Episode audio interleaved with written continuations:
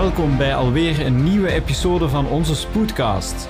Vandaag staat er alweer een boeiende alledaagse casus op het menu, maar eerst willen we nog enkele dienstmededelingen meegeven aan onze luisteraars.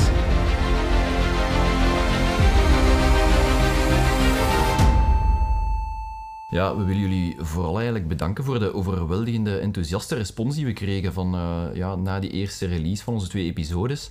Uh, heel fijn om te horen dat uh, de community van ASO en afgestudeerde urgentieartsen, maar ook collega's van allerlei andere disciplines zelfs ook met aandacht naar die afleveringen hebben geluisterd. We doen dit met heel veel overtuiging voor jullie, onze collega's, de stagiairs, ASO's, en daarvoor willen jullie dus ook ja, van jullie horen. Ja, dat klopt Ruben. En om dichter bij jullie te staan en om jullie mening te kennen, of zelfs verzoeken te noteren om een bepaald aspect van onze boeiende job toe te lichten, hebben we een Facebook-kanaal geopend. Die kan je vinden onder Spoedcast als je dat intikt.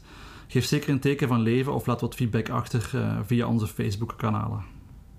Ja, en voor de meer traditionele onder jullie, in de beschrijving van deze episode is ook ons vast e-mailadres toegevoegd, dus hou jullie zeker niet in en deel jullie feedback met ons.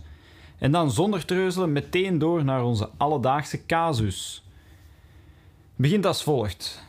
Je staat op een spoedgevallendienst en de ambulance brengt een vrouw binnen, 34 jaar oud, en ze is onwel geworden op restaurant. Klachten van flushing, zweten, presyncopaal, en dan de hulpdiensten gebeld en overgebracht naar de spoedgevallen. Je ontvangt de patiënten vlak na de aankomst van de spoedgevallen, omdat je op de hoogte was van haar komst. De eerste parameters bij aankomst die u doorgebriefd worden door de ambulancier is een bloeddruk van 85 over onmeetbaar, een pols van 120 per minuut en een zuurstofsaturatie van 92%. Mevrouw ziet er geflushed uit, heel veel zweten, ademt ook vrij snel en is zeer onrustig. Ruben Hazendonk, hoe ga je te werk? Ja, zoals altijd volgens het aloude adagium kies ik opnieuw voor de gouden oude A, B, C, D, E benadering natuurlijk. Oké, ik zal uh, de patiëntenrol op mij nemen, niet met het piepstemmetje van Ruben van vorige keer. Uh, en de volgende kenmerken die omschrijven mij ook niet helemaal, maar uh, als ik kijk, dan heb ik bij mezelf A, gezwollen lippen. Ik spreek ook moeilijk en ik adem heel snel. Um, bij auscultatie heb ik bilateraal ademgeruis en heb ik verspreide wezing. Ik ben tachycard, hypotens, ik heb flushing, ik zweet enorm en ik voel me echt wel duizelig. Mijn glasgocoma is 14 op 15 en ik kan al mijn armen en benen bewegen. En als ik naar mijn armen kijk, heb ik diffuus urticaria en ook aan mijn hals in de spiegel zie ik ook urticaria. Dus wat is jullie diagnose van mij? Ja, ik denk toch wel aan een allergisch fenomeen, uh, meer bepaald aan een anafylactische reactie en gezien tachycardie en hypotensie zelfs aan een anafylactische shock. Ja, daar ben ik zeker mee akkoord.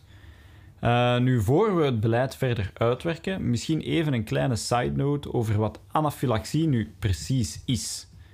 Dus het betreft een zogenaamde idiosyncratische reactie, waarbij dat er eigenlijk crosslinking optreedt van IgE, dus immunglobuline E-moleculen, op de mestcellen, dus de immuuncellen. Die degranuleren dan en die zetten allerlei uh, histamines en andere um, ontstekingsmediatoren vrij. Dat is eigenlijk een soort ketenreactie die vrij plots optreedt en redelijk massief is. Gelijk één dominosteen die omvalt en een hele massa doet omvallen. En daardoor kunnen symptomen en zelfs instabiliteit heel snel opkomen. Er is ook een belangrijk onderscheid tussen anafylaxie en anafylactische shock. Anafylaxie kan van alles zijn. Ook relatief beperkte symptomen of tekenen die eigenlijk maar in één orgaansysteem voorkomen. Dus dat kan de huid zijn, gastro-intestinaal, uh, ter hoogte van de longen. Shock daarentegen, dat is echt een distributieve shock door massieve degranulatie van die mestcellen en dus massieve vasodilatatie.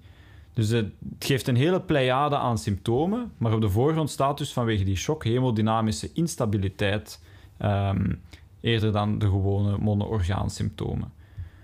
Het belang van die theoretische achtergrond is dat de idiosyncratische reactie dus zelf versterkend is. Vroege therapie is dus absoluut noodzakelijk, want de evolutie kan heel snel zijn en kan negatieve gevolgen hebben die zeer ernstig zijn. Case series van uh, verschillende fatalities door anafylactische shock, die leren ons eigenlijk dat de tijd van symptomen tot het optreden van een cardiaal arrest, hè, wanneer dat, zou optreden, dat dat meestal binnen de 5 tot 30 minuten is. Dus echt wel vrij snel na het opkomen van symptomen. En snelle reacties komen voor bij iatrogene anafylaxie, vaak waar dat er medicatie bijvoorbeeld intraveneus wordt toegediend. Langzamer opkomende reacties worden typisch meer gezien bij uh, gastro-intestinale blootstelling aan uh, allergenen. Anafylaxie op zich is relatief zeldzaam.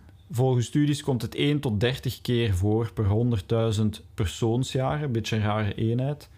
Een kwart van de anafylaxieën wordt door bijen en wespen veroorzaakt. En hieraan zou ongeveer 1 tot zelfs 3 procent van de bevolking gevoelig zijn.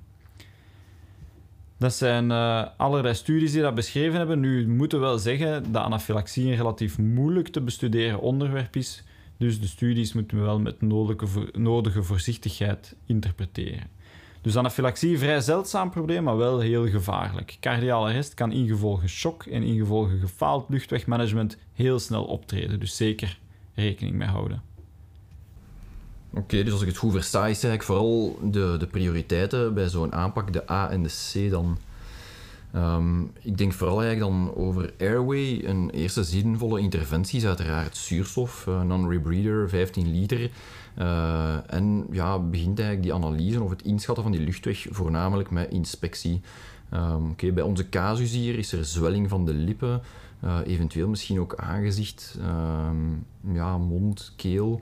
En bij compromittering van die luchtweg dringt een Advanced Airway, airway Management zich op. Um, die casus presenteert hier met moeilijk spreken. Het is hier dus belangrijk om na te gaan of er een stemverandering is. Best bijvoorbeeld ook de patiënt zijn eigen naam laten zeggen en gebruik desnoods hulp van naasten om te besluiten of de patiënt anders klinkt. Een kleine opmerking is uh, luchtwegmanagement echt het allereerste dat we moeten doen? Goh, ja, nee, toch niet bij ernstige symptomen. Uh, vooral ja, bij die belangrijke luchtwegsymptomen is de eerste stap het toedienen van IM-adrenaline.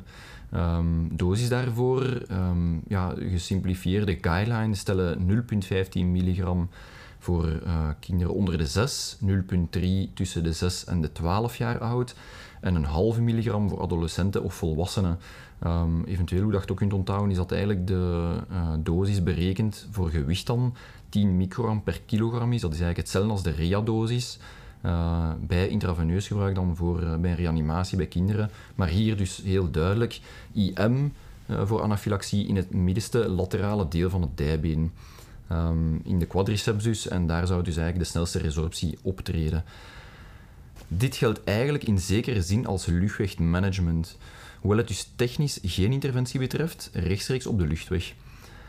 Adrenaline zal de circulatie ondersteunen, alfa- en beta-effect, ter hoogte van het hart en de bloedvaten en ter hoogte van de luchtwegen, voor bronchodilatatie zorgen, met beta-effect. Bovendien remt het histaminevrijzetting. Dat zijn eigenlijk die beta-receptoren die dan uh, op de mestcellen ook zitten. Dus er is geen solide bewijs voor, maar de consensus geldt dat men voor toenemende zwelling in de bovenste luchtweg en of stemverandering best vroeg intubeert. Deze intubatie moet liefst gebeuren met steun van de meest ervaren arts aanwezig in het ziekenhuis voor luchtwegmanagement, desnoods ORL, intensivist, anesthesist. Maar dit advies inwinnen mag op zich natuurlijk geen tijd kosten als, er, als uh, die er niet is. En wanneer moeten we dan eigenlijk concreet die beslissing maken voor luchtwegmanagement? Ja, dat is heel moeilijk en elke arts moet dan natuurlijk naar zijn of haar eigen ervaring inschatten. Hoe sneller de klachten opkomen, hoe sterker de indicatie voor intubatie. Weinig responsiviteit aan die IM-adrenaline is dan ook een goede reden om natuurlijk mee te nemen in uw beslissing. Ja, en Cedric, hoe zou je de luchtweg verder managen? Wel, uh, gelukkig ben ik gesteund door de wetenschap om daar een antwoord op te geven. We kijken naar de Practice Guideline over anafylaxie, uh, die verschenen is in Resus Resuscitation. En het blijkt vooral van belang om een goed plan B te hebben. Dus het beste en het meest viabele plan B, zomaar het hand op de spoedgevallen, is natuurlijk de videolaryngoscopie. Uw plan A moet ook aangepast zijn. In sommige gevallen is bijvoorbeeld zelfs een wakkere fiberoptische intubatie de beste optie. Maar dat moet dan wel gebeuren door een ervaren arts en in een gecontroleerde setting, dus eventueel zelfs een, een operatiezaal. Want elke aanraking van bijvoorbeeld een, een fiberscoop of een, een, uh, laryngoscoop die, elke aanraking van de mucosa die kan meer zwelling veroorzaken of zelfs ultiem het, het dichtvallen van de luchtweg veroorzaken. Anafylaxie is trouwens de enige goede indicatie voor een fiberoptische intubatie in een nood- of in een spoedsetting. voor de rest is dat eigenlijk nooit een rescue airway of een, een noodluchtweg. Gezien dat zo'n moeilijke procedure is die veel ervaring um, vereist en die ook niet zonder risico is bij niet-nuchtere, bijvoorbeeld spoedpatiënten. Zeker wanneer dat je er alleen voor staat op de dienst spoedgevallen en geen ervaring hebt, is deze procedure zeker niet de oplossing. In dat geval zou ik kiezen voor een gewone standaard rapid sequence inductie met een videolaryngoscoop als, als eerste optie. En plan B natuurlijk in uiterst geval van nood blijft uh, een crico. Ja, dus om terug te komen op mijzelf en mijn casus, uh, dan zijn er toch duidelijke progressieve luchtwegklachten met stemverandering en zwelling. En uh, ook progressie eigenlijk na eventueel meerdere dosissen intramusculaire adrenaline. Dus intubatie dringt zich op, denk ik. Uh, in het geval, dus als ik het goed begrijp, voorkeur voor videolaryngoscopie na een uh, RSI. Ja. Oké, dus na de, deze eerste academische discussie gaan we verder naar de kliniek, waar dat tenslotte om draait natuurlijk. En we gaan verder kijken naar de C van circulatie. En als we zien naar de parameters, zien we toch wel lage tensies, geen meetbare diastoledruk. Hij was 85 over onmeetbaar, de bloeddruk. Dus er is shock. Bovendien tachycard 120 per minuut, onze patiënt is dus hypotens en tachycard. We hebben die IM-adrenaline gegeven, eventueel zelfs meerdere dosissen. En zoals eerder gezegd gaat het om een distributieve shock, dilatatie van de bloedvaten en dus eigenlijk relatieve ondervulling, hè, want de bloedvaten staan open. Maar daarbij komt ook nog eens capillair lek. Hè, dus door die mediatoren krijg je bijkomend een capillair lek. Pieter-Jan, wat leert de literatuur ons bij over de behandeling van shock en capillair lek bij anafylaxie? Nu, er zijn heel weinig prospectieve studies over anafylaxie, en laat staan gerandomiseerde studies. Wel weten we uit uh, gegevens tijdens desensitisatietherapie dat anafylaxie zeer goed beantwoordt aan adrenaline intramusculair en intraveneus. Zo kan men uh, symptomen zelfs grotendeels wegnemen door een adrenaline-infuus, maar komen ze onmiddellijk terug bij het stopzetten van dat infuus. Uh, en verdwijnen ze ook weer terug bij het heropstarten daarvan. Ook intraveneuze titratie kan zinvol zijn. Uh, 1 mg op 100 ml en per 1 ml titreren en meer zo nodig. Best geeft men wel gelijktijdig ook uh, intraveneuze vochtresuscitatie. Er is uiteraard angst dat het lekt en oedeem doet toenemen, doch die angst is grotendeels ongegrond. Meer agressieve vulling is aangewezen wanneer een respons aan adrenaline beperkt is of wanneer adrenaline de symptomen niet volledig wegneemt. Toch is 1 à 2 liter vulling de regel en kunnen meerdere liters nodig zijn. Ja, zeg, en wat bij een vage diagnose dan? Kan adrenaline dan geen kwaad of wat? Ja, zeker wel. Maar we moeten aanvaarden dat de diagnose soms wat een grijze zone is. Eh, maar wanneer er luchtweg- en bloeddrukproblemen zijn die plots opkomen na een potentiële exposure, is de diagnose zeer waarschijnlijk en is adrenaline gewettigd. Ongeoorloofd gebruik kan uh, uiteraard schade aanrichten. Denk maar aan ritmestoornissen, hypertensieve bloeding en cardiale ischemie. Misschien moeten we even nog terugkomen op die distributieve aard van de shock. Er is massieve vasodilatatie, zoals ik daarnet al uh, zei, waardoor dat relatieve ondervulling ontstaat. We moeten dus goed op de positionering letten van deze patiënten. Een platliggende anafylaxiepatiënt laten rechtzitten, kan een cardiaal arrest veroorzaken. Je krijgt orthostatisme van de hoogste graad, want alle bloedvaten staan open. En uh, wanneer dat die recht zit, zakt al het bloedvolume weg en uh, kan dat zelfs een cardiaal arrest uh, tot gevolg hebben. Dus hoe lossen we dat op? Ja, patiënt platleggen, eventueel de benen in de lucht, het, het, bed of de stretcher in Trendelenburg zetten. Dat kan tijdelijke hulp bieden. Dus ik denk voor C-adrenaline is zeker de mainstay van de behandeling zelfs nog voor de eigenlijke C-evaluatie. Met dan aangevuld natuurlijk IV-vulling en opletten op positionering. We gaan verder eh, met de D, met de casus. Eh, evalueren het bewustzijn. Dit hangt eh, wel nauw samen met de C, uiteraard. Afwijkingen van D zullen vooral veroorzaakt worden door hypoperfusie, maar ook eventueel hypo hypoxie. en uiteraard onderstrepen we het, opnieuw het belang van een goede ABC-resuscitatie. Oké, en tot slot dan de E, exposure. Hierbij zoeken na die meest hyperacute fase naar andere tekens om onze diagnose te ondersteunen. Per slot van rekening kunnen ja, astmatische crisis of een uh, sepsis met huidsymptomen um, of ja, kunnen die bijvoorbeeld een, een gelijkaardig acuut beeld presenteren. Vergeet ook niet, wanneer een vermoedelijk uitlokkend agens geïdentificeerd wordt, stop die blootstelling. Bijvoorbeeld een angel van een wesp die nog ter plaatse zit, ja, verwijderen. Als we op dit moment urticaria vaststellen, zou een gepaste behandeling ook natuurlijk uh, antihistaminica of H1-antihistaminica uh, toedienen wel aan de orde zijn. Ja, goed. Dus de patiënt heeft haar allereerste benadering overleefd. Ze kreeg adrenaline. En dan is de vraag, hè, wat nu? Hè, nadat we die E-evaluatie doen, wat zijn de volgende stappen? Wat moeten we nog toedienen? Ja, bij opnieuw toename van symptomen, um, zoals net ook besproken, eventueel opnieuw adrenaline IM of zelfs IV via drip. Maar verder ook, ja, we hadden het net gezegd, antihistaminica ook. Um, op zich tweede lijns behandeling. Um, vooral ja, bij symptomatische rash interessant. Uh, de wetenschap toont dat de rash sneller verdwijnt en minder jeukt. Eventueel promethazine uh, of Fenergan 25 mg IM, 25 mg IV. Um, ja, voor H2-antihistaminica daar is eigenlijk helemaal geen duidelijke uh, onderbouwing voor. Dat is ook eigenlijk in de meeste ziekenhuizen niet meer voorhanden. Um, bronchodilatantia, um, eventueel ja, uw albuterol of ipratropium, uh, zeker uh, behulpzaam bij bronchospasme. Ja, zeker, we spraken daar net al over de vulling, zeker in colloïden gebruiken, omdat we daarvan weten dat dat ook gewoon anafylaxie kan geven zelfs. En uh, wie gaat er steroïden toedienen aan onze patiënten? Ja, theoretisch heeft dat natuurlijk nut. En we doen het uh, quasi allemaal natuurlijk. Hè.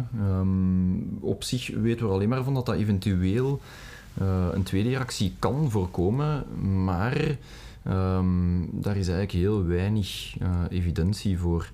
Um, corticoïden ja, zijn wel een goede symptomatische behandeling voor jeuk en ongemak en verminderen ook de duur van ziekenhuis- en spoedverblijf. Dat is wel al aangetoond. Um, terecht dus dat we het ook wel geven, uh, zeker bij anafylaxie uh, of anafylactische shock ook wel. Uh, zij het dan wel natuurlijk niet als prioriteit, hè. eerst die andere zaken.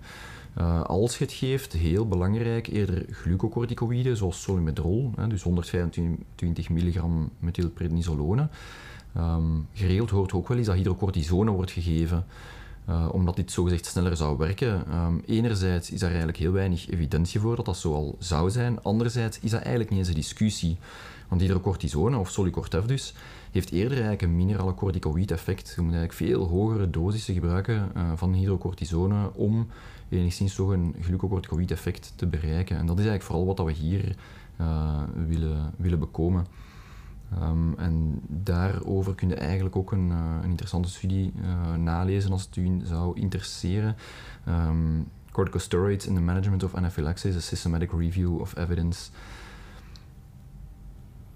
Ja, maar wacht, daar klopt er iets niet in deze aflevering. Hè. Daar, gaat nog iets, uh, daar ontbreekt nog iets heel belangrijks, denk ik. Hè. Misschien kunnen we aan die mensen ook, kijk eens naar Ruben, tranexaminezuur geven. ik, ik voel me absoluut niet aangesproken. Um, het heeft zeker zijn nut al bewezen in verschillende settings, maar er is ja, een heel beperkte theoretische achtergrond voor tranexaminezuur in deze setting. Um, dat is eigenlijk gebaseerd op anafylaxie dat een complementactivatie geeft. Um, maar dat is dan eigenlijk door ja, de kallikreïnes en bradykinines, uh, die veroorzaken dan een faciaal eudeem en eventueel ook fibrinolyse. En theoretisch interveneert uh, tranexaminezuur in die cascade en remt deze. Uh, maar er is totaal geen overtuigend bewijs voor dat tranexaminezuur bij anafylaxie of anafylactische shock zou helpen. Uh, het is uiteraard wel zo, en daarom dat sommige mensen het hier in deze setting ook gebruiken, is dat bij hereditair angioedeem, dat is iets helemaal anders, dat het daarbij wel natuurlijk goed werkt. Daar is dat zeker wel uh, geïndiceerd, maar niet bij anafylaxie. Uh, dat wordt niet eens vermeld gewoon in reviews of guidelines. Um, dus het lijkt niet aan de orde. En vergeet ook niet, ja, er is ook een tromboserisico beschreven, um, zoals bijvoorbeeld de Halty trial bij de hoge assumptionale bloeding, die we al vermeld hadden bij de uh, vorige podcast. En het is zelfs mogelijk dat op zich tranexaminezuur zelf um, ja, anafylaxie ook zou kunnen veroorzaken. Nu is de volgende vraag een beetje, we hebben onze medicatie gehad. Hoe lang gaan we nu eigenlijk die patiënt observeren of gaan we die opnemen? Ja, opnieuw hierover niet zoveel consensus in de literatuur. Globaal wordt aangeraden de patiënt minstens vier uur te observeren en, op voorwaarde dat ze volledig klachtenvrij zijn, te ontslaan naar huis. Bij ernstige reacties met luchtweginstrumentatie gaat de patiënt natuurlijk naar de uh, intensieve zorgen. En ook bij verlengde symptomen, terugkerende symptomen, is de intensieve zorg eigenlijk de beste omgeving voor onze patiënt. Alle patiënten moeten van opvolging voorzien worden, dus best ook ontslagen naar een veilige omgeving. Dus niet alleen naar huis gaan zonder mensen in de buurt, zonder hulpdiensten te kunnen bereiken. Dat is, dat is geen goed idee. We voorzien best opvolging via allergologie, met uh, uitvoeren van verschillende allergietesten om eigenlijk het exacte agens te achterhalen, te zien of er geen kruisreactiviteit is tussen andere agenten, zodat de patiënten ook zich kunnen beschermen tegen een nieuwe exposure en dus een, een nieuwe anafylactische reactie. Ter staving van de diagnose, hè, bij twijfel bijvoorbeeld, zoals dat wel een keer het geval is uh, bij een patiënt die in slaap is, waarbij dan men iets toedient en dat veroorzaakt instabiliteit. Dus bij twijfel kan het nuttig zijn om mestceltryptase te bepalen. Dat is eigenlijk een enzym dat specifiek is voor die mestcellen. Dat wordt daardoor gereleased. Dat piekt binnen het uur na het optreden van de reactie en dat blijft een aantal uur verhoogd. Dus best wordt er één of twee bloednames gedaan voldoende tijd na de, de het optreden van de reactie. Dus na één uur, na vier uur bijvoorbeeld, zoals dat ook in sommige ziekenhuizen het beleid is voor controle troponines. Niet vergeten dat die mestceltryptase slechts 65% sensitief zijn, maar wel heel specifiek, met rond de 90%. Ook kan de patiënt, afhankelijk van het agens dat de reactie heeft veroorzaakt, in aanmerking komen voor desensitisatietherapie. Nu, dat is heel specialistisch, daar gaan we niet, niet echt verder op ingaan. Maar dat is ook dus een reden waarom dat we die patiënten van opvolging moeten voorzien, omdat ze daar dus eventueel van afgeholpen kunnen worden. Oké, heel interessant. Um, ik zal nog eens even kort een aantal zaken samenvatten dan. Uh, duidelijk, anafylaxie is toch niet zo onvoorstelbaar zeldzaam eigenlijk. Het vereist een snelle en juiste interventie, met vooral natuurlijk die adrenaline-IM. Luchtwegmanagement kan heel tricky zijn, dus omringen met de juiste middelen en mensen. En denk van in het begin al aan een plan B en C. Ondersteun de circulatie, eventueel meer adrenaline, eventueel zelfs IV-drips uh, en grote hoeveelheden kristalloïden. En dan corticoïden en antihistaminica worden heel vaak gegeven, maar er is eigenlijk niet zoveel wetenschappelijke basis voor, zeker niet bij anafylactische shock op zich. Uh, geeft gezien meer glucocorticoïd-effect en denk eraan dat antihistaminica enkel goed helpen voor cutane symptomen. Het is in feite ook zo dat we heel vaak diezelfde cocktail uh, zien, gebruiken, uh, zien gebruikt worden van solmetrol en Finergan, uh, bij een heel scala aan allergische reacties moeten vooral eigenlijk sneller adrenaline toedienen bij twee aangedane systemen. Dus uitslag plus aandoening uh, of, of, of aantasting van de mucosa of uh, cardiovasculaire collaps, maar zelfs ook bij aantasting van het gastrointestinaal systeem in combinatie met forse urticaria. En aan de andere kant kunnen we eigenlijk bij ook heel wat mensen met enkel urticaria, al is dat zelfs heel uitgebreid, perfect de behandeling met enkel en alleen antihistaminica en zelfs oraal instellen. Ja, en tot slot nog een uh, belangrijke bombshell voor op het einde. Vergeet ook niet, een grote proportie, zoals ik in het begin al zei, van die anafylactische reacties wordt door ons veroorzaakt. Hè. Dus heel veel anafylaxieën zijn iatrogeen. Dus steeds aan denken bij onverklaarbare instabiliteit na bijvoorbeeld de inductie van een narcose, toediening van een pijnstiller of een ander medicament, antibiotica. Misschien heb je het allergeen gewoon zelf toegediend. En uiteraard is de behandeling dan ook hetzelfde. Heren, bedankt voor jullie bijdrage. Dat was het voor nu en tot de volgende episode. De volgende aflevering gaat over PJ. Rampenmanagement. Alright, tot de volgende keer.